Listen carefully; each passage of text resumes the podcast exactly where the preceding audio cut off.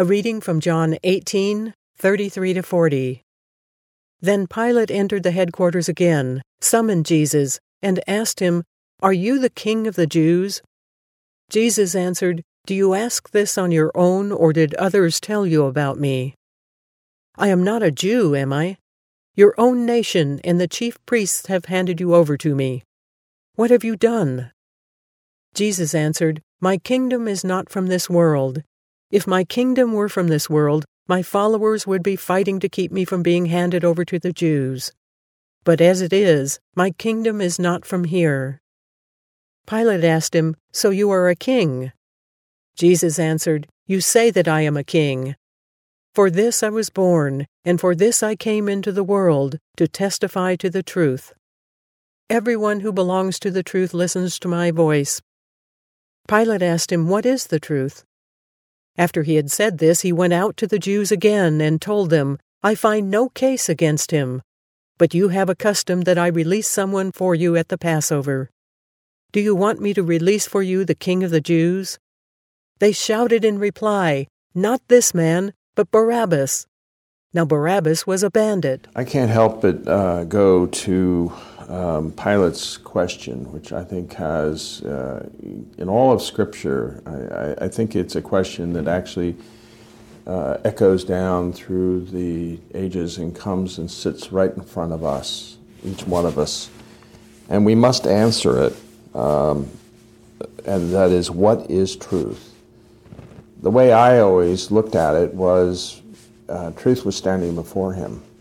Not a truth, not a political figure, not a spiritual figure, not a Herod or a Pilate himself or a Caiaphas, but the Word of God, the Son of God. And obviously one of the things one can conclude is spiritual blindness, the blinders. You can't see truth, and yet it's standing right in front of you. Right. From a modernity perspective, we want to put truth into a series of declarations. And when Pilate declares what is truth, there would be a reflex to go there, and the real response would be Jesus saying, "I am truth.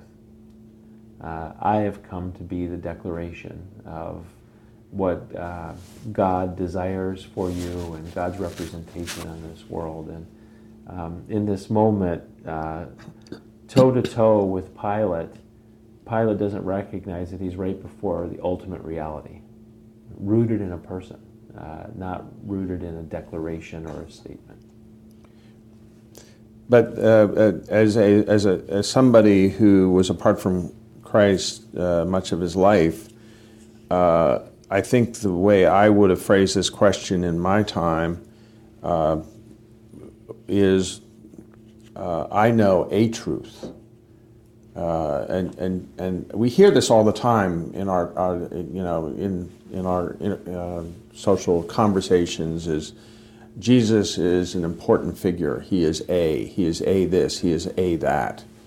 It's very hard for us to get to the place where he say he is my Lord and Savior. He is, you know, he is the truth. Mm. This is the dilemma that's here, and Jesus is clearly, throughout all this process, remember, he's being mocked, he's being beaten, he's being worn down in many ways. He's exhausted at this point. This is the time to give up any false identity that you're kind of projecting, but he just becomes clearer and clearer.